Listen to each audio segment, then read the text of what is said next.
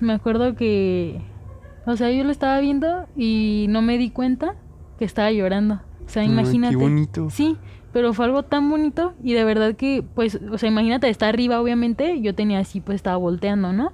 Entonces me doy cuenta que estoy llorando y me regreso, o sea, regreso así a mi ángulo y dije, no manches, o sea, yo sentí una felicidad inmensa que dije, de esas veces que dices, esto es algo tan hermoso lo que estoy viendo, que quiero compartírselo a alguien.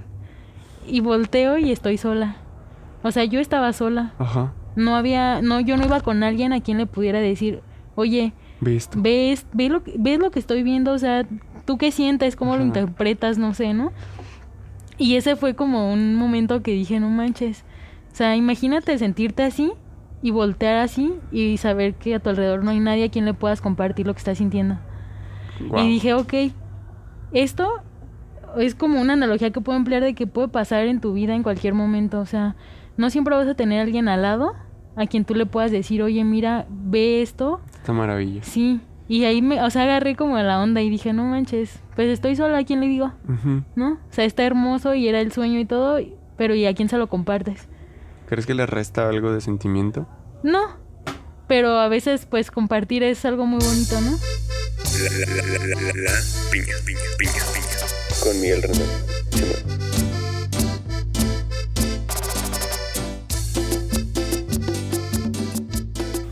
Bienvenidos a todos amigos eh, a un capítulo más de su podcast La Piña. El día de hoy me da mucho gusto presentarles a alguien con quien he tenido la oportunidad de compartir muchas experiencias bastante chidas, pláticas muy intensas, muy profundas. Y en su momento ver uno de los cielos estrellados más bonitos que he visto en mi vida. Andrea, ¿cómo estás? Bien, Qué muchas gusto gracias. tenerte aquí. Gracias. Eh, Estoy feliz porque me invitaste. No, pues encantado de que pudieras darte el tiempo de estar aquí. Eh, primero que nada, ¿cómo te ha tratado este tiempo de cuarentena, de pandemia? Híjole, sí ha sido un tiempo un poco, podría decir complicado en algunas ocasiones, muy reflexivo, reflexivo, perdón, y creo que bastante un tiempo necesario, que era así como hacer una pausa, sentarme, ver la vida, ver mi vida más bien, Claro. y sí, me ha servido bastante. Regresar un poco hacia adentro, ¿no? Sí, bastante. Porque, no sé, en, en el periodo en el que estábamos, en, o sea, que se anunció esto, de que teníamos ese tiempo, eh, estábamos en medio del internado, entonces platicábamos y llegamos a platicar en algún punto que, que sí era como muy absorbente, o sea, la energía sí cambiaba en, en cada uno de nosotros y creo que este tiempo nos dio la oportunidad de ver más hacia adentro. Sí, así es. Pero bueno, me gustaría empezar por... O sea, digo, nos conocimos en, en la Facu. Ujú. Han sido seis años de estar ahí en la misma sección, en un diferente hospital en el internado, pero a final de cuentas hemos buscado la oportunidad de, de seguirnos viendo y seguir platicando en algún punto.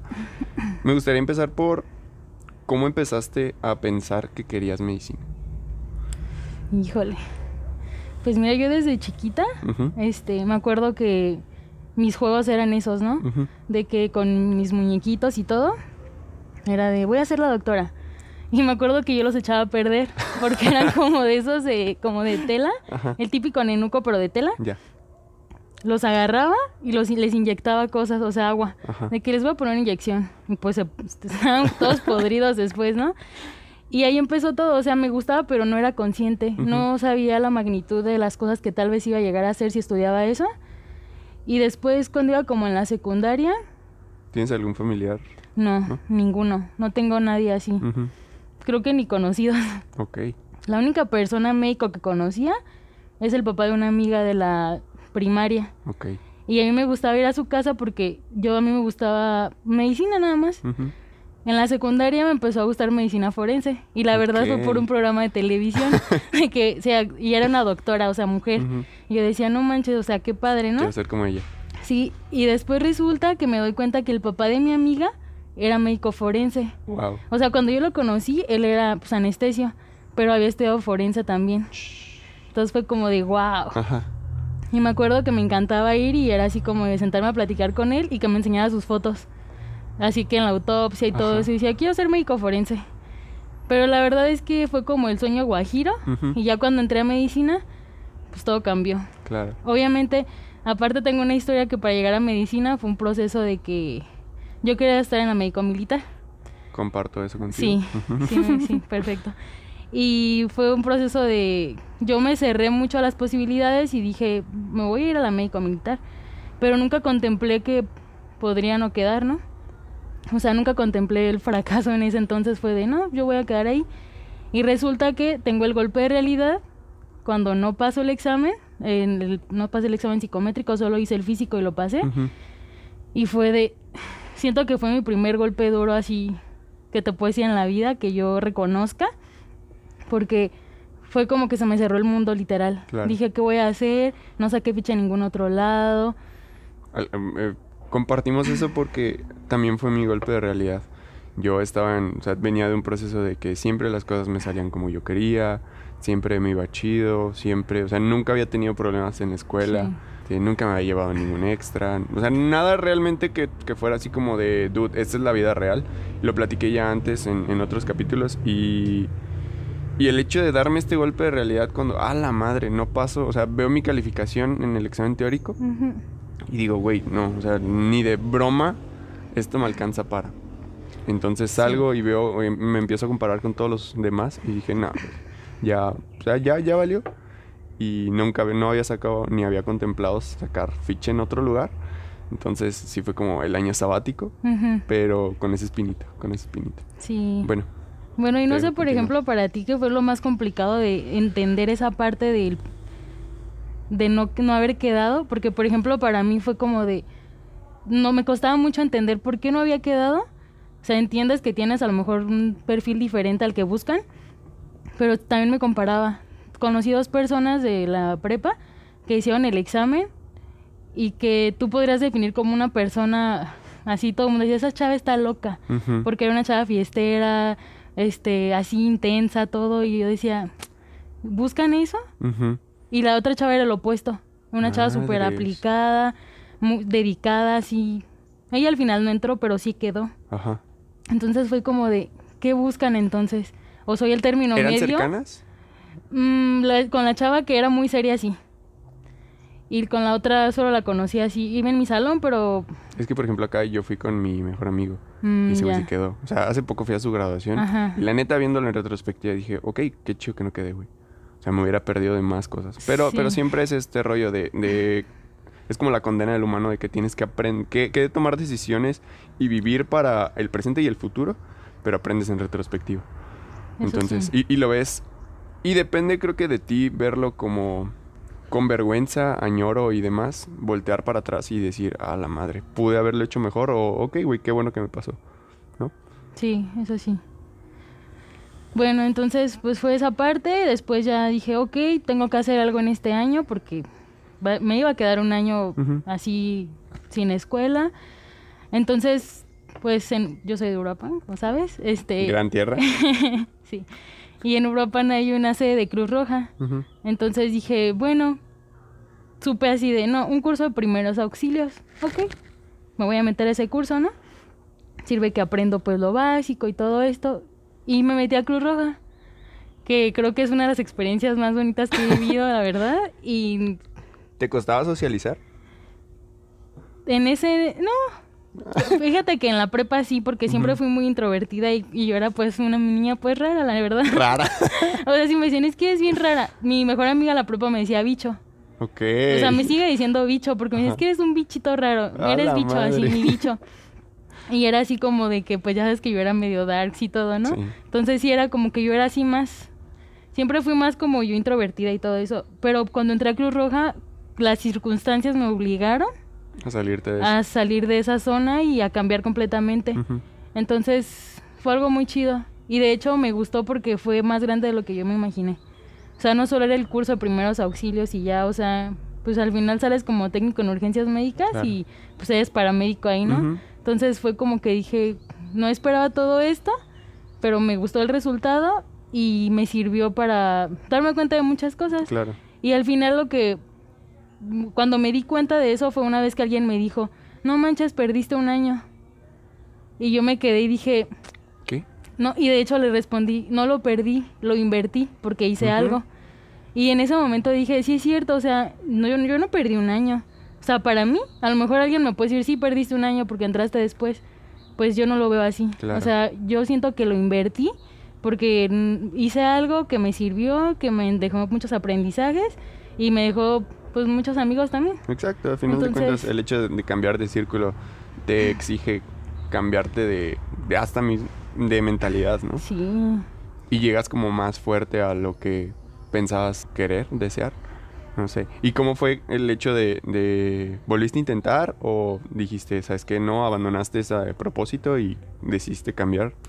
No, ¿Cómo la verdad es que sí entré como en el desamparo aprendido que, pues, sabes, ¿no? De, ¿para qué lo intento si siento que ya no? O sea, sí Ujú. fue algo como que sí estaba decepcionada y todo y dije, no, es un proceso que no sé si estoy dispuesta como a volver a pasar. Tal vez fue como eso, como el miedo a volver a, a no pasar. Dije, pues lo voy a intentar aquí en la Universidad Michoacana.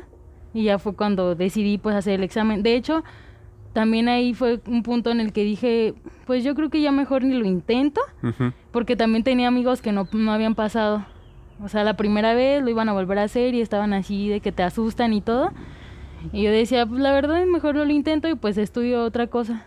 O sea, sí llegó ese punto en el que pensé. Ok. Entonces, yo, yo antes quería estudiar, ser escritora. O sea, yo decía esto, literatura, filosofía y letras o algo así.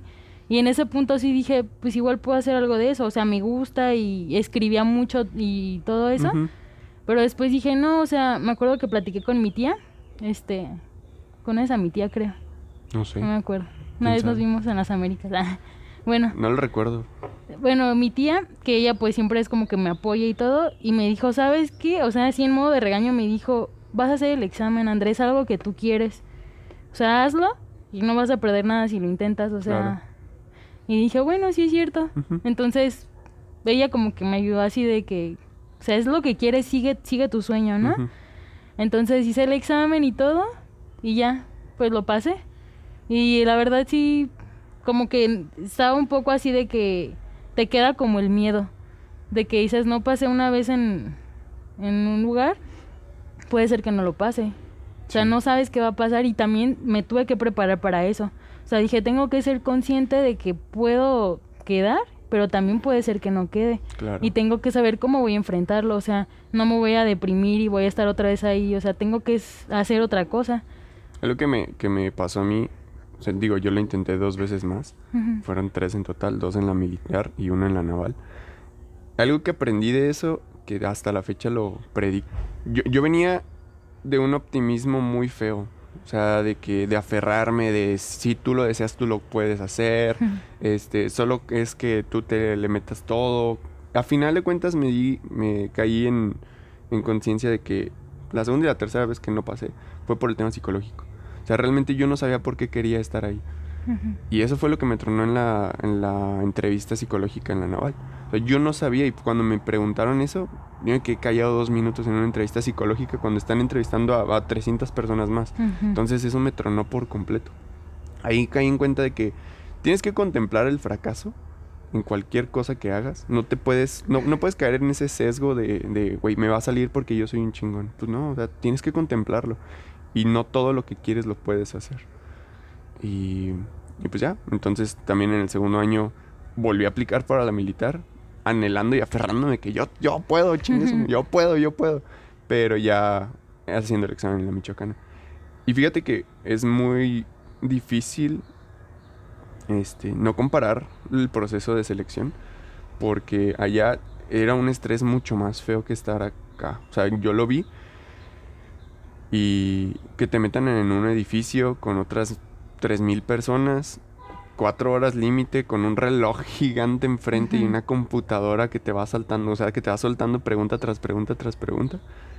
Pues sí, sí está bien, no sé, te preparan para lo que es, para lo que viene después. Sí. Está medio feo. Pero bueno, perdón, me, No, está me bien. metí en mi trip también. De hecho, aparte creo que esa parte que dices de prepararte para el fracaso, o sea, a veces creo que asociamos el fracaso, que es inevitable, a algo que negativo, algo que nadie quiere vivir, o sea, Claro. no como un crecimiento personal, no, es que cómo voy a fracasar, me tienen que salir bien y a la primera me tienen que salir. Pero es porque algo te, es como algo que te enseñan, que tienes que todo te tiene que salir bien. Exacto. Y, y si no, uh, un fracasado, porque la gente exitosa y brillante, todo le salió bien a la primera y fue triunfo tras triunfo. o Creo sea, que ese es el problema, que nos van Ajá. metiendo a esa ideología y, y después te das de topes porque, pues, güey, no te sale la primera y tienes que aceptar eso. Y es lo feo de aprenderlo, ¿no? Sí. O sea, que, que nadie, o bueno, igual te lo dicen, pero no pones atención.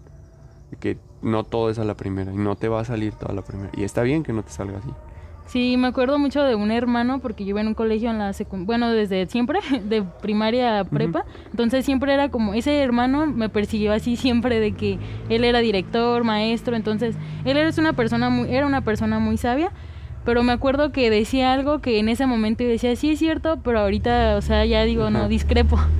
me acuerdo que siempre decía, a la primera y bien, Mm. siempre, a la primera y bien. Y yo decía, es que sí es cierto, o sea, todo tiene que ser a la primera y bien.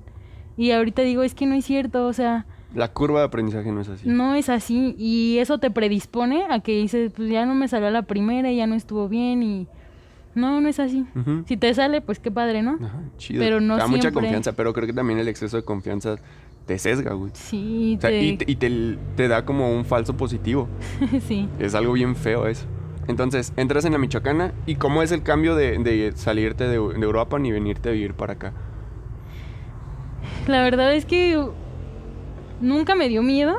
Este, yo más bien siento que no vi la magnitud de lo que estaba haciendo hasta que estaba acá. Hasta que dejas tus maletas en la puerta y Sí. dices, a la madre. Pero, por ejemplo, yo siempre he sido una persona muy independiente. O sea, siempre, siempre. Y con mis papás, pues mi familia, pues la quiero mucho y todo, pero nunca he sido así como tan apegada, tan de que necesite de ellos, ¿no? Entonces, no fue como difícil esa parte, sino que siento que fue la parte de enfrentarme a estar así conmigo misma. O sea, estás solo acá, ¿no? Al menos yo llegué pues vivir sola y es una parte de que pues literalmente te enfrentas a tus demonios, ¿no? Claro. Y es un demonio que anda caminando por ahí todo el día y o sea que de verdad casi te dice, "Siéntate y vamos a platicar." Y tómala. y vamos a enfrentarnos y a ver qué onda, ¿no? Y esa fue la parte como complicada de que yo empecé, siento que fue un momento de que empecé a conocerme más, Ya. empecé así a saber, o sea, hubo un punto en el que yo dije, ni siquiera sé ahorita qué cosas me gustan. Claro. O sea, ya estoy en un punto en el que ya no me gustan las cosas de antes, pero no sé qué me está gustando ahorita, o sea, no sé hasta ¿Y la música, como en un punto de experimentación?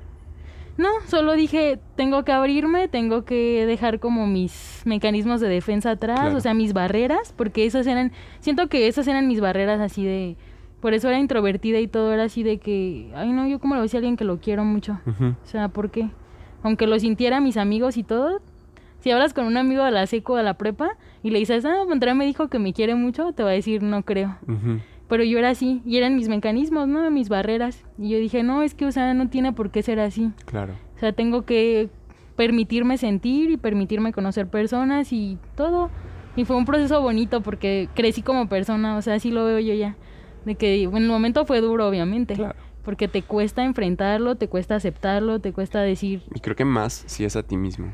sí. O sea, a veces es bien fácil con los demás, para con los demás. Ah, sí. Pero el hecho de, de escucharte a ti es un proceso duro. No, y aparte creo que somos nuestros jueces más duros, o sea... Deberíamos, o sea, creo que deberíamos. Sí, ser. yo así siento que era así de que la persona que más duro te puede juzgar eres tú mismo, así de, es que esto y... En algún punto, digo, no, me- creo que me voy a adelantar, pero no importa, creo que es un tema que quería tocar. ¿Te tocó el hecho de sentir o que te diera el síndrome del impostor? No, No lo identifico, no. Es ese- haz de cuenta que es ju- como justamente este rollo de, de que como tú eres tu juez más duro, llega un punto en el que desacreditas muchas de las cosas que haces. Entonces, gracias a ese como, como güey, es que no, o sea, esto está mal, esto está mal, o, y llegas a, al hecho de no querer hacerlo porque tú no lo apruebas, tú mismo no lo apruebas para ti. Y no, aunque sea bueno, dices, no, güey, es que esto no va a estar cool, no va a estar chido, no me va a dejar. O sea, tú mismo, tú, tú sola te tiras.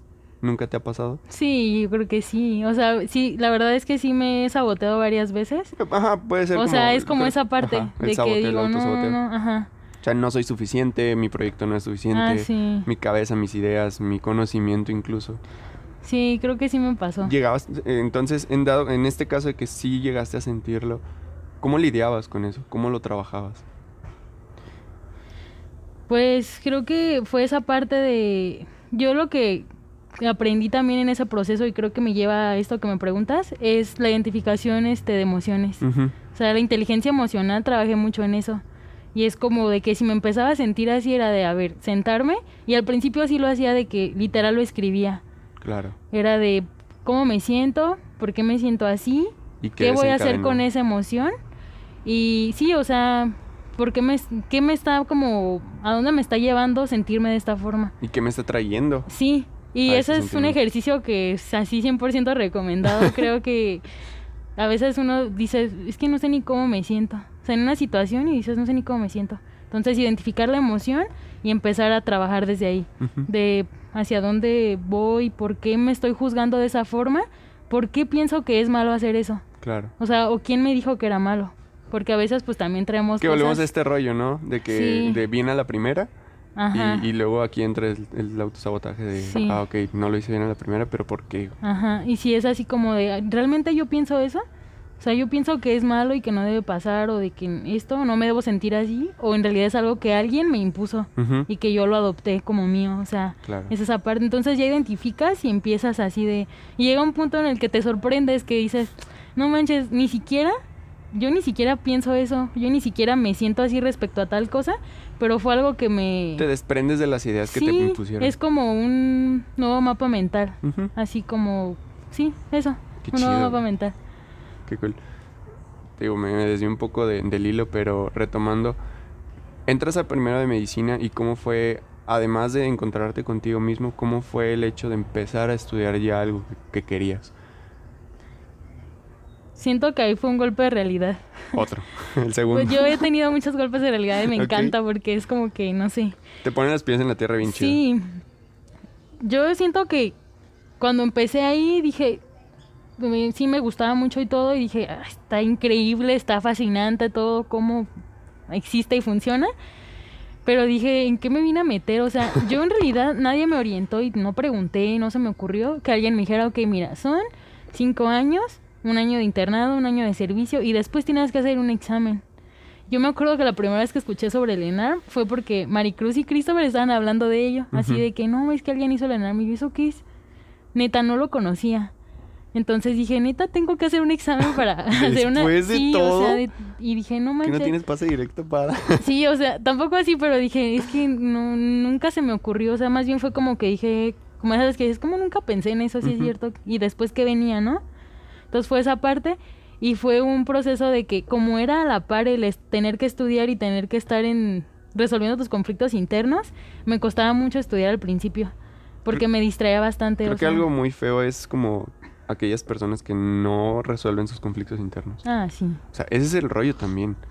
Y, y creo que es lo pesado de estudiar cualquier carrera. Porque aparte de que te tienes que estar preparando, tienes que estar lidiando contigo mismo. Sí. Y creo que el hecho de posponer eso te, ya, te lleva a que se compliquen esos problemas. Sí, y aparte, o sea, yo, pues imagínate que fue así de que tener que estudiar, pero yo estaba así pensando siempre en otras cosas. Y era de, ¿y por qué me esto? Y me siento así y esto, pero sin saber realmente qué onda. Ujú. Y llegó un punto de que en que en unas vacaciones yo trabajé en un centro de atención psicológica. Yo era pues ahí en la recepción. ¿no? Ajá. Entonces, pues conocí a los que trabajaban ahí. Y me, me gustaba mucho una terapia que era terapia psicocorporal. Entonces un día se me ocurre platicar con la, con la psicóloga que, que daba esa terapia y le dije, es que me siento así, no puedo estudiar, bla, bla. Y me dijo, es que eso es ansiedad. Y yo dije, ¿qué? O sea, para mí ansiedad es, yo lo asociaba a algo así de Tenías que no, manches, imagínate qué fue a de ser, o sea, no sé, ¿no? No me imaginaba que se sentía de esa forma. Y me dijo, no, es que eso es ansiedad. Y yo, ¿cómo voy a ¿Tú tener ansiedad yo? O sea, y como, ¿por qué? Yo nunca he tenido eso, ¿no? Entonces sí me dice, no, sí, pero pues trabajándolo y todo, o sea, era algo leve, pues, pero me dijo, es que la ansiedad hasta cierto punto es algo natural porque pues estás como así, ¿no? el miedo, Por el futuro y todo, ajá. Y dije, ok, entonces esa fue una parte que dije, no manches, qué, qué cosa tan como fuerte de estar viviendo o a qué cambio tan grande me enfrenté que hasta me, me dio ansiedad. ¿No? O sea, fue como de, no manches. Pero en ese punto fue en, en primero, en segundo. fue como en segundo año, yo creo. Pero estuvo bien porque pues ya lo trabajas y ya dices, Sabes identificarlo. Sí, eso es lo más importante, que sabes identificarlo y en un punto, o sea, ahorita puedes decir, ah, me siento ansioso no sé, ¿no? Entonces es como una emoción más a identificar o una situación más. y ya sabes está- cómo trabajarlo. Sí, y eso pues estuvo padre también. Entonces, ya después de eso resuelvo esto y me ayuda a concentrarme mejor porque ya no estás pensando acá en otras cosas y ya puedo como pues, tratar de seguir, ¿no? Ajá, enfocarme más. Qué chido. Algo que siempre, con, con lo que siempre lidiaba yo era eso justamente del estudio. Después de que empiezas a identificar estas cosas que te distraen y en lo que le estás poniendo más énfasis en lugar de, de ponerte a estudiar. ¿cuál era tu mecanismo para, para prepararte para las clases y, y para los exámenes? ¿Tenías alguna rutina para? Pues más bien yo me, me basaba o me ayudaba de pues mi método de estudio, ¿no? O de mi tipo de... Sí, por ejemplo yo siempre fui muy visual. Entonces, pues era eso, ¿no? De que yo ya sabía que si veía colores o yo misma hacía un apunte, eso me ayudaba. Y trataba de leer la clase, o la verdad no siempre lo hice, o sea, pues, no, ¿verdad? Pero sí trataba de... Creo que algo muy chido que te ayudaba era que siempre te sentabas hasta adelante. Sí, Y, y no sé, no sé cómo lo veas, pero por ejemplo, yo la regaba en eso porque yo sé que yo me distraigo mucho y yo me sentaba hasta atrás. sí. Entonces pues, era, era horrible. No, y precisamente por eso, o sea, yo toda mi vida, toda mi vida escolar estuve sentándome hasta atrás. Porque yo ahí me sentía cómoda y porque la verdad es el desmadre. Claro. O sea, y yo siempre he sido, siempre así mis notas eran de que platica en clase, siempre estaba platicando. Entonces siempre era yo hasta atrás, o sea, y era de esas veces que entras al salón y te dicen, busquen el lugar donde quieran, y yo me iba hasta atrás. Mm. Era así de que no, yo aquí porque aquí me siento a gusto y pues aquí platico, ¿no? Pero en la facultad yo empecé a hacer eso y dije, no, es que no me funciona porque yo me- es precisamente me distraigo mucho. Y luego soy de estar haciendo un dibujito o de que ya se me vino algo y lo empiezo a escribir. Ujú. Y dije, no, o sea, no va a funcionar. Creo que tengo que buscar el momento para hacer esto y no va a ser en la escuela. Claro. Creo que yo me di cuenta de eso muy tarde. Entonces, sí está padre que si tienes una idea la escribas o algo, pero no es el momento, ¿no? Más bien buscar como el lugar y el momento adecuado y ya no te distraes. Entonces, pues era como esa parte. Entonces era sentarme pues hasta adelante, este, tratar de leer la clase y si no, pues mínimo pues poner atención o anotar cosas y después buscarlas. Había cosas que la verdad que ni te interesaban, o era Ujú. así como de, ay, no, qué tedioso y nunca las busqué. Que ya en un momento que las necesité para algo, las tuve que buscar o leer y ya era como más ameno todo. Pero en ese momento era de... Sí había cosas que me costaban, Ujú. que era de... Y yo me daba cuenta porque me acuerdo mucho que una vez, hasta lo dije, este, creo que a veces en, pues ya sabes, ¿no? Como todo el lenguaje, cómo lo empleas, te predispone a ciertas cosas. Claro. Y yo siempre decía, ay, tengo que estudiar. No, es que tengo que estudiar esto. O así de, ay, esto, ¿no? Pero tengo. Entonces un día yo sí me di cuenta, así fue como un flashazo que dije, es que yo estoy empleando mal cómo digo las cosas. Y eso me y el tengo, predispone. el tengo que me condiciona a que Sí, sea me de está condicionando a como una obligación, como un algo así. Entonces ya después yo decía, no, quiero estudiar esto porque esto. O sea, y me lo decía hasta a mí misma, o debo estudiar. Y eso lo hacía y me funcionaba, o sea, Cambiabas yo sí la me forma sentía, y de- hasta me sentía diferente porque llegaba a mi casa y era de, no, es que yo quiero estudiar. Y me ponía a leer y todo chido. Que a Ajá. diferencia de tengo que, y ahí digo, también aprendí algo, o sea, Claro, que es lo que te decía hace rato, igual me estoy adelantando un poco, pero en el internado creo que eso nació en mí, o sea, surgió esa parte de, de genuinamente decir, ah, oye, quiero estudiar esto porque no me quiero sentir como un tonto al momento del pase o al momento de, de que me pregunten, o el mismo hecho de, de tener que explicarle a un paciente, quiero realmente saber qué es lo que tiene y cómo decírselo. Que es esto que nos falla mucho en el lenguaje de, de- que me decías. O sea, sí está bien que te aprendas algo del libro, pero cómo lo transformas a que alguien más lo entienda y hasta cómo lo transformas Sí. para que tú mismo lo puedas digerir. Entonces se me hace bien interesante cómo las mentiras que nosotros nos decimos y cómo nos decimos las cosas sí, influyen muchísimo en lo que hacemos. Sí, de hecho. Y creo que ahí radica también mucho de como el conocimiento, tener esa capacidad de poder decir algo técnico o algo complicado en Ujú. palabras muy simples. Pero ¿crees que siempre debería ser así?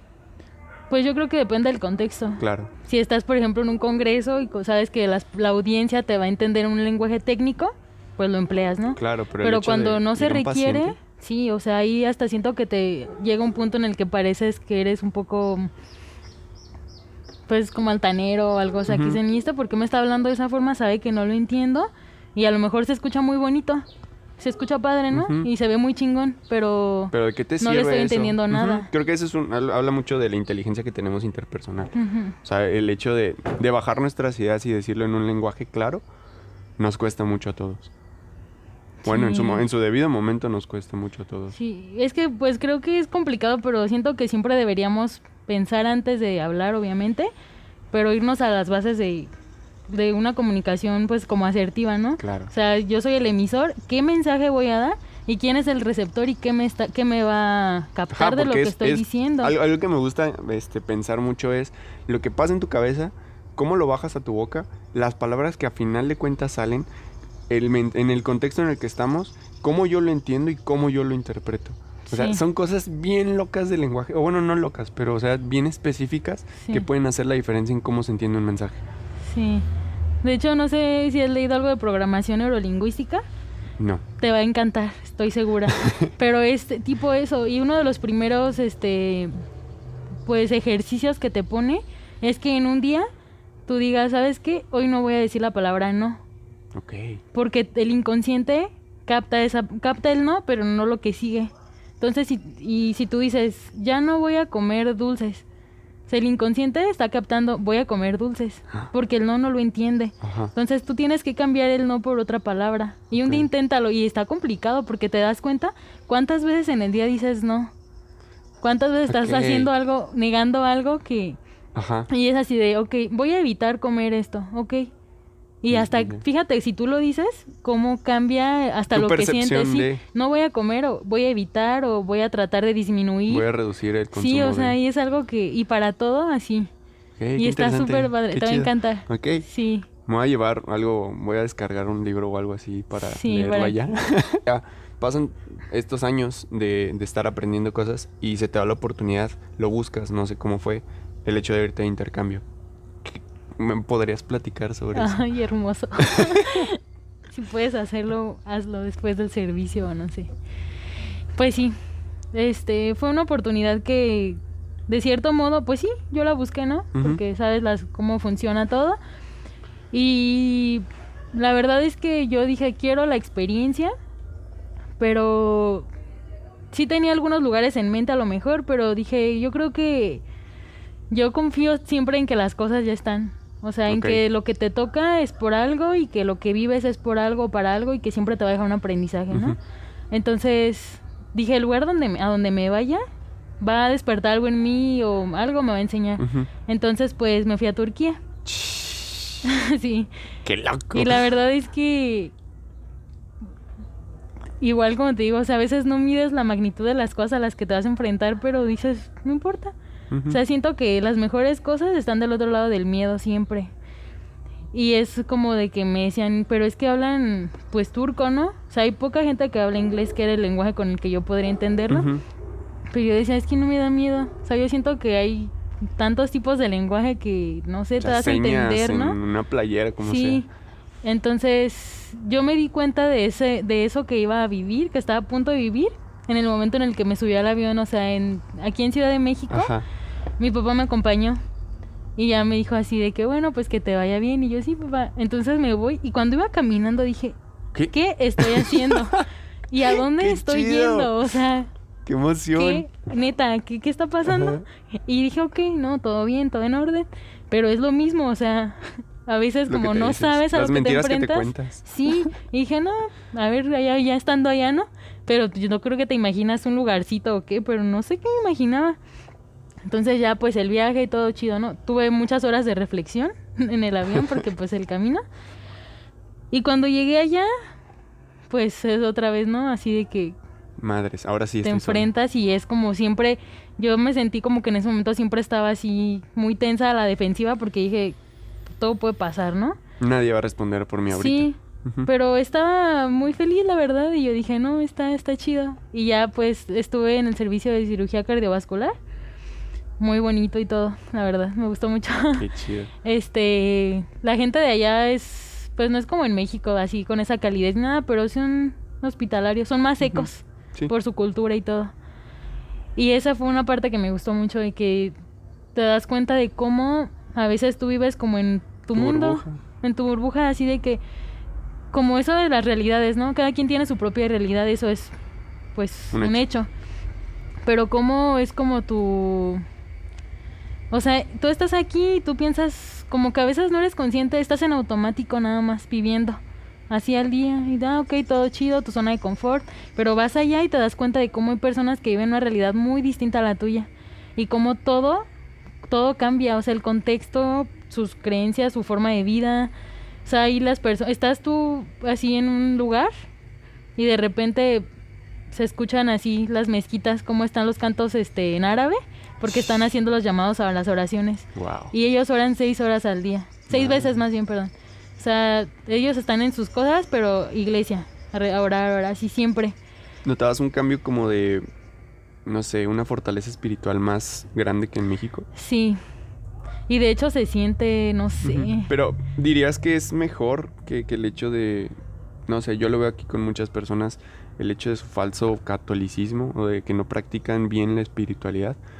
O sea, que no son coherentes, vaya. Sí, O sea, el hecho de, de que, güey, sí soy católico y sí defiendo cosas que ni siquiera sé, que nunca me he cuestionado. Y no sé si allá es muy similar o es muy diferente. yo siento que allá, sí, sí es diferente, pero por la parte de que ellos conocen tan bien su religión que pueden, o sea, la practican y es como tan radical aparte que ellos, este, tratan de solo seguir eso. O sea, ellos siguen su religión como dice. No, pues es que si el Corán dice esto, yo lo voy a seguir así. Entonces, sí son muy radicales en eso y pues, obviamente pues son no son abiertos a las cosas ni nada. Y lo que no me gustó de esa parte es pues lo del machismo, ¿no? Claro. O sea, yo veía como en esa parte dices, ay, las mujeres siempre van detrás del hombre así. Mm. Y yo vi, o sea, vi muchas cosas que no que no me gustaría vivir, ¿no? Que digo, ay, ¿cómo vivirán esas personas? O sea, con ese Creo estilo que, de vida. creo que este rollo de, de estar viendo estas otras realidades te hace generar mucha empatía, ¿no? Sí, de hecho. Y hasta cierto punto decir, ay, güey, ni de... Más, más de querer decir, ok, quiero vivir esto, o sea, te das cuenta del que no quiero vivir, que no quisiera hacer cuando regrese.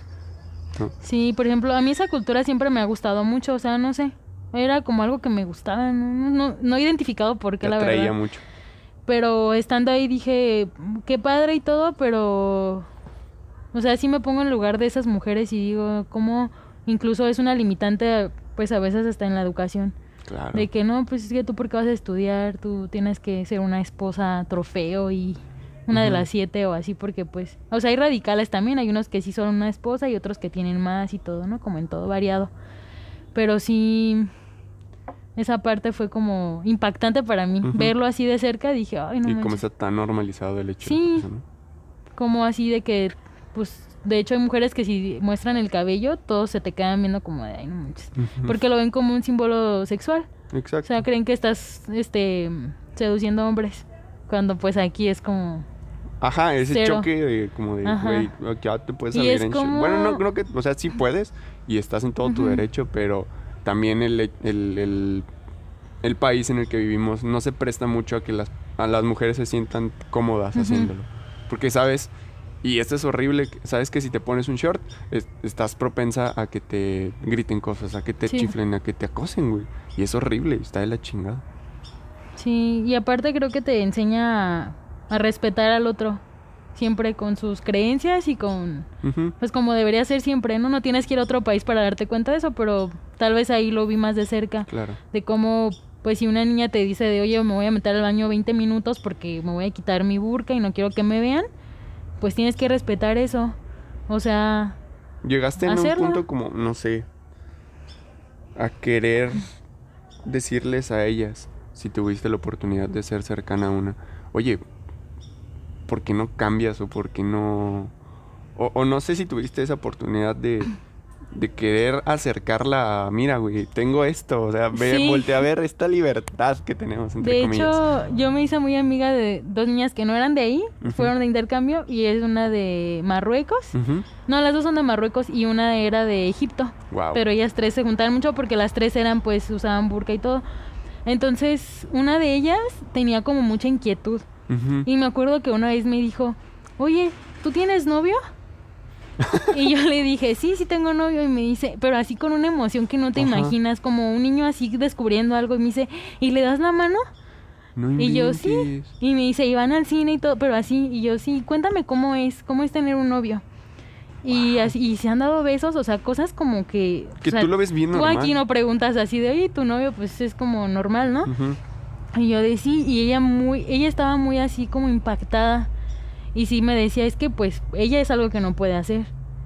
Y me decía que, por ejemplo, ella para poder estar como tener un novio, si es que la dejaba su familia, porque también eso depende pues de tu familia, ¿no? Hay gente que dice sí, que no, etcétera. Era de que fue él fuera a decir que quería conocerte y platicaba nada más, pero así como que un tiempo establecido y en, en la casa así, no podían salir de que al cine o algo. Wow. Y o platicar en la escuela, como a escondidas. No y yo decía, no manches. Y de hecho, ella, yo me encariñé mucho con ella. Se llama Yurra. ¿Yusra? Ajá. Wow. Entonces nos hicimos muy amigas y todo. Y platicábamos mucho de esto, ¿no? Y una vez sí le dije, es que, o sea, ¿pero tú estás cómoda con eso? Y me decía, pues es que ella siempre decía así, como que su papá es la máxima autoridad, ¿no? Pues porque es el hombre. Es que mi papá es algo que tengo que respetar a mi padre, decía. Y yo, ¿qué? Y si tú incumples algo de tu religión, ¿qué, ¿Qué haces? pasa? Y me dice, no, pues tienes que ir a, a la mezquita y tienes que pedirle perdón a Dios y orar. O sea, la forma ya de que, como de recompensar tu error, es orando. O sea, tú Ujú. das oraciones a cambio del error que, para que te lo... Ajá. Y dije, no manches. Y ella me decía que ella quería... Su hermana se había casado como a los 19 años y su esposo decidió que ya no iba a estudiar. Entonces la sacó de la escuela. Inventes. Y ella, pues estaba como en quinto año, más o menos, le faltaba. Y me dijo de que ella no se quería casar ni nada, pues porque ella no quería que. Ella le gustaba investigación y quería irse a China o algo así, o sea, un- así. Y dice que me decía que ella no quería casarse porque no quería que le impusieran eso de no puedes hacerlo. Y era, la verdad, muy inteligente. Entonces pasó, todos nos despedimos y fue, me- te lo cuento porque me impactó, pero después de eso pasaron unos meses y veo que sube unas fotos casada. No inventes. Ah, subió, puso, porque nos tenemos en Facebook y puso así de que estaba casada y yo dije, ¿qué? O sea, yo Amiga, me ¿qué impacté. Entonces yo le mandé, y, y fue muy curioso porque yo había soñado con ella unos días antes y yo le había mandado un mensaje de, oye, que estás bien, soñé contigo y así, ¿no? Y luego veo esa relación de, de que estaba casada y dije, ¿qué onda? Y después me contesta y me dice, de, pues me casaron. No y yo, ¿cómo mames. crees? Y me dice, me dijo así nada más, mi papá tuvo un arreglo con una familia de aquí y estoy con este chavo y me mandó fotos. La verdad se ve feliz en su boda, pero dije, ¿qué? Y, le, y de hecho le dije, ¿estás feliz con eso? Y me puso, sí. Así nada, o sea, Madre. sí, punto seco. Y dije, no, y yo la verdad como que me sentí como triste por ella porque Ajá. dije, yo sé que es algo que ella no quería. Y dije, ¿cómo a veces no valoro la libertad Ajá. de decisiones que yo tengo a lo mejor? Como frente a ella, ¿no? De cómo, digo, ella no decidió. Exacto. Madre. Y eso entonces dices, yo estoy aquí en una situación diferente y no me puedo estar quejando de otras nimiedades, o sea. Ajá, creo que es algo bien, bien loco. Cómo nos quejamos de muchas cosas que en otros lugares son como, como si fuera lo máximo. Y acá te quejas por cosas bien tontas, bien ¿sabes? tontas. Y el hecho de llegar y, y ver que todos los demás a tu alrededor están en esa burbuja todavía. Dices, güey, despierten, ¿no? Sí. ¿Cómo te- cómo- después de eso, ¿cómo fue tu regreso? Ah, por cierto, gracias por los, los atardeceres que me mandaste estando en Turquía. Ah, los aprecio sí. demasiado y todavía los recuerdo. Eh, y el perrito, de hecho me mandaste una foto de un perrito en un atardecer. Viendo el atardecer. Sí, bellísimo. Fue de las cosas bonitas. Dije. Bueno, después mi, de mis momentos así impactantes de ese, o sea, del intercambio, creo que te ayuda pues sí al hospital y todo, pero en realidad vives Vas otras a otro, cosas. vas a otro rollo, ¿no? Y mi momento más así que también me puso reflexiva fue un momento, este, tuve la oportunidad de ir al Vaticano. Ok. Entonces, bueno, antes mi, mi pintura favorita es la creación de Adán, de. Miguel Ángel. O sea, esa pintura no siempre me ha así, Volado me encanta, ajá. Y yo dije, pues tengo que verla, ¿no? Ya estoy aquí. Y la estuve buscando así, pero mi destino final en el Museo Vaticano fue la Capilla Sixtina y ahí está esa, esa Claro. pintura. Entonces llegué y fue así de, ¿dónde está? ¿Dónde está? Así emocionada. Pues la empiezo a buscar y resulta que yo estaba como en medio buscándola y en eso se me ocurre voltear así de arriba y está ahí la pintura. O sea, de verdad que está en el techo así, justo frente a ti. Y volteo y me quedo viendo la pintura. O sea, imagínate, no sé, tú tienes supongo una pintura, una escultura favorita, pero imagínate verla en vivo, así la original. Ah, Es de hecho, hay tres, que- hay tres copias de, de la mía. Ah, pero hay una está en, en Sumaya y otra está en Francia, creo. Se llama El Puerto Mediterráneo. Mm. Este. Y me acuerdo mucho el año antepasado la vi en, en el Sumaya. Te lo juro, me quedé una hora ahí viéndola y viéndola y viéndola y dije, No te "Wow". O sea, la cosa está como de un metro veinte por Ajá. 80, 90 más o menos. Y yo estaba ahí como por cada rinconcito viéndola. Tenía la oportunidad de acercarme tanto. Digo, a comparación de la capilla Sixtina, que la creación de Adán está muy arriba, Ajá. está en el techo. Pues no te puedes acercar a verla. No, o sea, estás así volteando hacia arriba y fue como un boom de sensaciones. Sí, me imagino el boom de sensaciones y, y el anhelar tanto ver algo en vivo. Es como, ah, wow. No es lo mismo. No es lo mismo que alguien tenga un cuadro con esa réplica a verlo ya en vivo. Sí. Entonces me acuerdo que, o sea, yo lo estaba viendo y no me di cuenta que estaba llorando. O sea, Ay, imagínate. qué bonito. Sí, pero fue algo tan bonito y de verdad que, pues, o sea, imagínate, está arriba, obviamente, yo tenía así, pues estaba volteando, ¿no? Entonces me doy cuenta que estoy llorando y me regreso, o sea, regreso así a mi ángulo. Y dije, no manches, o sea, yo sentí una felicidad inmensa que dije, de esas veces que dices, esto es algo tan hermoso lo que estoy viendo, que quiero compartírselo a alguien. Y volteo y estoy sola. O sea, yo estaba sola. Ajá. No había, no, yo no iba con alguien a quien le pudiera decir, oye, Ve esto. ves, ve lo, que- ves lo que estoy viendo, o sea, tú qué sientes, cómo lo interpretas, no sé, ¿no? Y ese fue como un momento que dije, no manches. O sea, imagínate sentirte así y voltear así y saber que a tu alrededor no hay nadie a quien le puedas compartir lo que estás sintiendo. Y dije, ok, esto es como una analogía que puedo emplear de que puede pasar en tu vida en cualquier momento. O sea, no siempre vas a tener a alguien al lado a quien tú le puedas decir, oye, mira, ve esto. Esta maravilla. Sí. Y ahí me, o sea, agarré como la onda y dije, no manches, pues estoy sola, ¿a quién le digo? ¿No? O sea, está hermoso y era el sueño y todo, pero ¿y a quién se lo compartes? ¿Crees que le resta algo de sentimiento? No. Pero a veces, pues, compartir es algo muy bonito, ¿no? Una de mis citas favoritas en, en- creo que en 2016, a final del 2016 o 2017, no recuerdo, era el 28 de diciembre y vi la película de Into the Wild. Mm. Entonces, esta película, igual no sé si voy a spoilear, pero ojalá que todos hayan visto. Digo, no veo películas, pero es de las pocas que he visto. Este güey termina diciendo, se va a un viaje solo por Alaska y él buscaba esta libertad tan soñada de estar solo, de vivir solo, de hacer muchas cosas. El güey se empieza a, empieza a decaer, enferma y lo último que escribe en su libreta es la felicidad solo real cuando es compartida. O sea, solamente cuando tienes con quien ver esa maravilla y poderlo compartir es cuando es real. Entonces, entiendo, bueno, trato de entender un poco de lo que dices y pues qué bello que lo viviste así. Pero el hecho de quererlo compartir, no sé, siento que esa intención más bien era como, ok, esto es real 100%, Ujú. ¿no?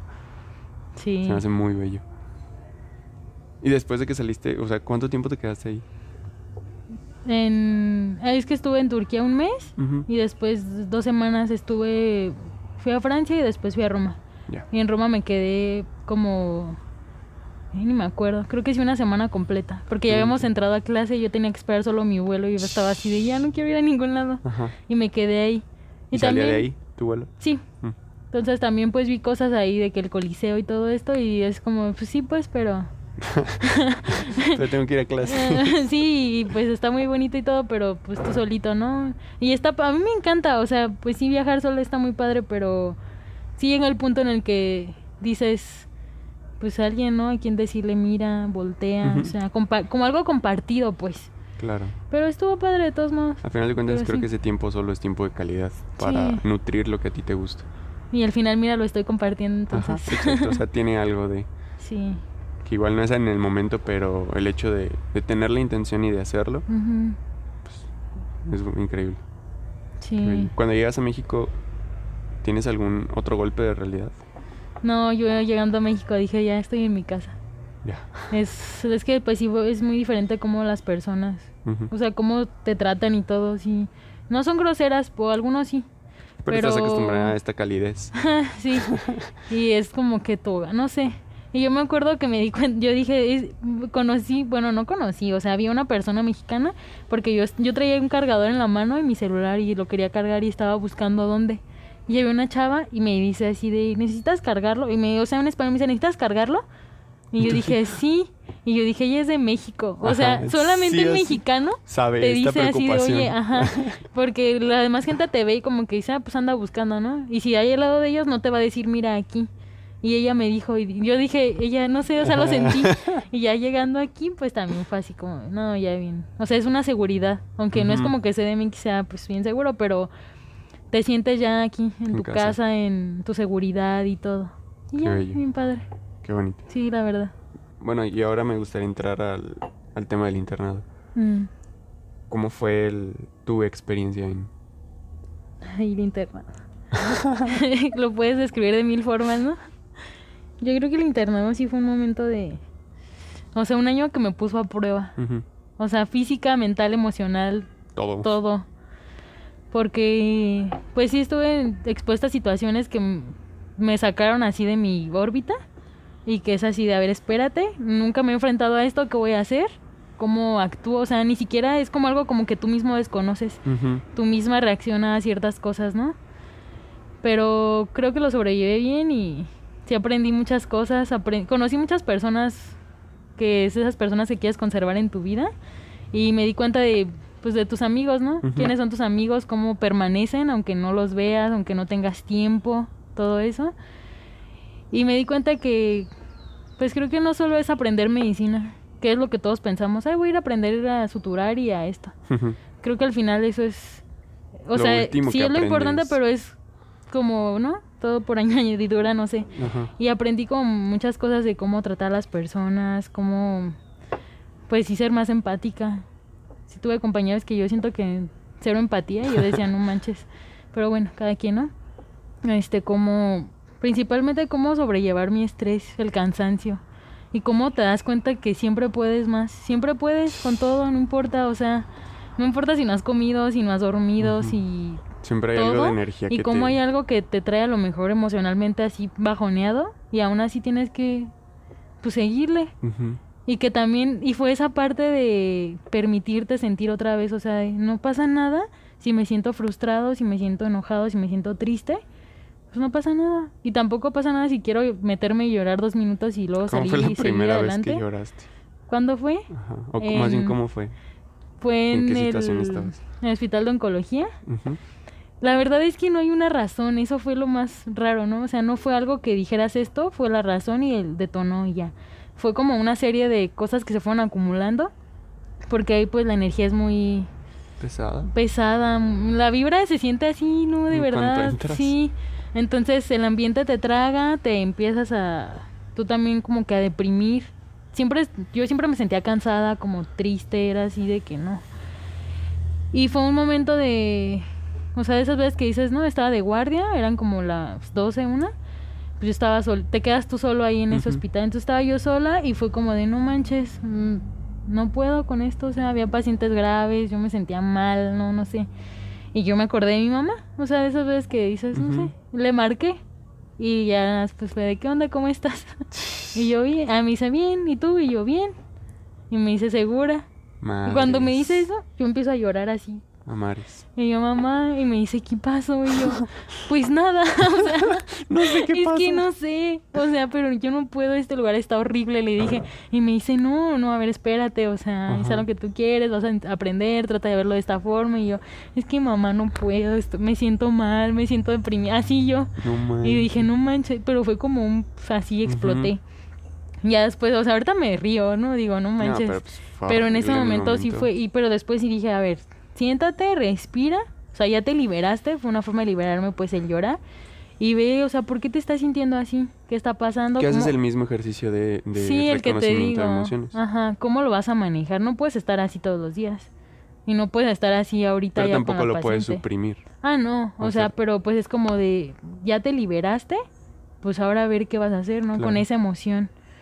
Y siento que, sí, no sé realmente cómo fue, en qué momento fue que aprendí como a decir, no me voy a involucrar también tanto con las personas y voy a entender que pues Cada quien tiene cada su quien tiene camino. su, ajá, y que pues ellos están en esa situación por algo, algo les tiene que dejar. mm. Si no es a ellos, así. a sus familiares. Claro. O sea, que todo lo que te pase siempre te deje algo y si ellos no tienen la oportunidad de aprenderlo, a lo mejor los que los rodean sí. Exacto. Entonces digo, ya incluso, y en esos que les rodea, voy incluida, o sea, porque yo estoy en este momento. Ujú. Entonces, y también cuando se iban, ¿no? O sea, Sí. este, este proceso de la muerte también era algo como bien cañón. sí, Yo me di cuenta cuando que, que la gente no estaba preparada para eso. Digo, no. No. es que alguien esté, o sea, no es que yo esté preparado tampoco, pero no sé cómo lo podría afrontar. Pues que también siento que, bueno, al menos en esta cultura, este, pues la muerte sí es como un tabú. O sea, es algo que nadie, o sea, a veces ni de hablar. Y ¿Cómo para lo- hablarlo es como que digan, ay, no, esto. Y no estamos preparados y es lo único seguro que tenemos. Ya o sea, de que sabemos que vamos a llegar ahí en algún punto, eso es. Sí o sí. Entonces sí. Sí, sí nos hace falta, yo creo que esa parte de trabajarla, de. ¿Te costó aprender. trabajo eso a ti? Sí. verlo? Mira, yo me acuerdo que en la prepa fue así de esas veces que, ay, que un curso de tanatología y yo, no, pues Ujú. yo lo quiero tomar. Y todos, ¿para qué quieres eso? Y yo, yo lo quiero tomar. Y en ese momento fue porque dije, yo soy consciente de que, por ejemplo, yo no tenía una muerte cercana así que tú, de mi núcleo familiar así Ujú. cercano, no. Y dije, yo no sé, yo no me siento preparada. Y yo incluso, ahorita me preguntas, ¿tú cómo crees que vas a reaccionar? Y mm, me voy a quedar así de, es que no sé. Ujú. Entonces, fui, sí me enseñaron algunas cosas, ¿no? O sea, de que me acordaba así. Y me acuerdo que ahora que estuve acá, como que dije sí, y me daba cuenta, o sea, me acordaba como de cosas que aprendí allá y las trataba de traspolar a que decís que no. O sea, la gente ni siquiera ni es consciente, o sea, ellos los retienen, pero también me doy cuenta de que somos egoístas y que casi siempre que pensamos en muerte, pensamos en nosotros mismos y no en los demás. O sea, no es como que dices, ah, tal vez si mi papá se muere, tú no piensas en tu papá, tú piensas en ti. ¿Cómo te vas a sentir porque eso pase? Exacto. Y eso, o sea, eso sí es egoísmo, porque tú no sabes si esa persona a lo mejor enferma ya quiere descansar. Exacto. Y en lugar de decir, ok, a ver, yo voy a ser empático con él y decir, ok, si está muy mal o lo que sea y ya quiere descansar, pues que lo haga, ¿no? Y yo tengo que Este rollo- respetar esa decisión. Exacto, este rollo como de aferrarnos a la vida es lo que... Sí. Y uno es como de, no, es que se muere, yo me voy a sentir triste. ¿Y cómo me voy a sentir triste, pobre de mí? O sea, es el egoísmo andando ahí. Entonces siento que esa parte de entender, ¿sabes qué? No, respetar al otro y que también pues cuando pasen ci- circunstancias diferentes de que no estás enfermo o algo, pues es un golpe duro, pero Exacto. pues Pero tratar el hecho de... de estar como hasta cierto punto preparado, no para desprenderte totalmente de las personas, porque no creo que vaya por ahí, pero el hecho de estar en paz con que es algo que tiene que pasar y que a todos nos tiene que pasar y desprendernos de, no sé, más bien creo que lo veía de las primeras veces que me tocó dar tanto la noticia como de verlo así, la agonía de una persona, fue el hecho de cómo no estamos ni siquiera preparados ni para aceptar eso, ¿no? A pesar de que sabemos que las personas están mal y que tienen una decadencia en su salud muy importante, nos hacemos de la vista gorda. O sea, le quieres dar la vuelta de, y, y negarte. O sea, justamente el hecho de no contemplar como... Lo voy a traspolar en unas palabras que no debería ser. Como, como si fuera un fracaso. Pero no, o sea, la muerte no es el fracaso de la vida. Simplemente es una parte de... Y creo que ese es como un error que siempre vemos, ¿no? Sí, de hecho. Pero bueno, este, después creo que ahorita ya para cerrar, bueno, una- o sea, ya nos estamos encaminando hacia el cierre. Sigue el servicio. ¿Dónde elegiste? Coeneo de la libertad. Fantástico. Ahí. Me contabas que, que veías este, en algún punto. Te gusta mucho el, el hecho de la astrología y todo eso. Sí. Entonces, eh, me contabas que había un telescopio. Sí, hay un radiotelescopio ahí. Eh, Como es un, un cielo muy libre de contaminación lumínica y algo de electromagnetismo que es como... Hay ondas muy bajas ahí, entonces se presta para eso. La verdad no sé bien del tema, pero es algo de lo que he leído. Entonces lo que estudian ahí son las tormentas solares, entre otras cosas, pero es como su punto... Y pues sí es de la, o sea, sí es de la UNAM y de la NASA y todo, entonces está bien chido. a poner bueno. Y es algo que me emociona. Y sé que el cielo está estrellado, entonces... Va a estar bueno. Pues a ver. Va a parecer Noruega eso. sí. Noruega mexicana. ¿Estás nerviosa por eso? ¿O sí, cómo lo has estoy un poco manejando? nerviosa. De hecho, fíjate que curiosamente estoy más tranquila de lo que me imaginé. Porque, o sea, a mí me decía servicio y yo decía, ¿qué? Ujú. Y lo que te decía, o sea, es como, eh, de repente me da miedo y pienso eso que te dije, o sea, las mejores cosas están del otro lado del miedo, o sea, te da miedo algo y de, no manches. Y Sí. lo haces y es de... Ay. De hecho, creo que vi una analogía de cuando saltas de paracaídas. Ajá. Algo así, ¿no? De cómo es el miedo más grande que sientes antes de O hacerlo. sea, tu miedo es subir al avión. O el miedo más, cuando más miedo tienes es antes de saltar. De que estás de, no, es que qué va pa y estás pensando mil cosas. ¿Saltas? Y, Y todo es hermoso se- porque se va sientes, arreglando. ajá. Entonces siento que es así, o sea, sí, el miedo y el temor a lo desconocido siempre y pues es que es una forma de ponerte a prueba también a ti los conocimientos que uno tiene y todo y eso pues asusta, uno Sí, sabe las dices, ajá. deficiencias, ¿no? Pero O tendríamos que saber, es- volvamos a lo mismo, de que tienes que ser muy honesto contigo sí, para no, pues no, no sé, no sesgar el tratamiento que das. sí. ¿no? O sea, ser consciente de ¿Cómo ¿De fue tu proceso de conciencia? O sea, ¿cómo fuiste aprendiendo? Porque yo recuerdo hace, en octubre que, que viajamos a Marota, eh, platicábamos mucho de eso. ¿Cómo fue tu camino hacia darte cuenta de todo? Híjole. No, o sea, ni siquiera está así algo que puedas decir está trazado, específico. Pero es como. Pues no sé, de repente sentarte y empezar a hacer una introspección y decir, a ver, Y empezar a analizar. ¿qué estoy haciendo? O sea, creo que es la primera pregunta. ¿Qué estoy haciendo y por qué? O sea, ¿por qué estoy haciendo lo que estoy haciendo? O sea, a veces, este, como te digo, en automático y que ahí ando y no sé ni qué. Y pues gente inconsciente, ¿no? Así de que no sé qué estoy haciendo. Pero en la medida en que empiezas a tener conciencia de las cosas, pues creo que puedes ir como teniendo como viviendo con un propósito. Claro. De decir, no, nomás estoy ahí a ver qué viene, o sea, sino que mi propósito es este y... O si quiero llegar a algún lado es ese y pues tengo que es como de... Pregúntate si lo que haces hoy te lleva a donde quieres estar mañana, ¿no? Exacto. De ir viendo por dónde voy. Y pues conciencia creo que es... Pues ni siquiera sé cómo la define. Creo que habíamos hablado de eso, ¿no? Sí. De cómo definías. Pero está, es Está muy muy complejo para cabrón. mí todavía pensar en eso. Sí. Solamente es como ubicarte en donde estás y estar en paz con en donde estás. Sí. Digo, a veces nos hacemos muy, muy fuertes con nosotros mismos. Que digo, no, no, tampoco lo quito peso, porque es necesario para estarnos autovalando. Lo que decíamos de, de ser tu propio juez y ser el más duro de, de esos jueces. También tendríamos que ser como, pues suaves, ¿no? Suaves con nosotros mismos, pero duros con lo que estamos sintiendo. Sí, también no solo juzgarnos, sino que te juzgas o te autoevalúas y dices esto no... Y pues hacer algo. Sí, No, exacto, porque, también creo que eso va de la mano de ser consciente de algo que lo hagas consciente y lo trabajes para cambiar si es que no te está gustando.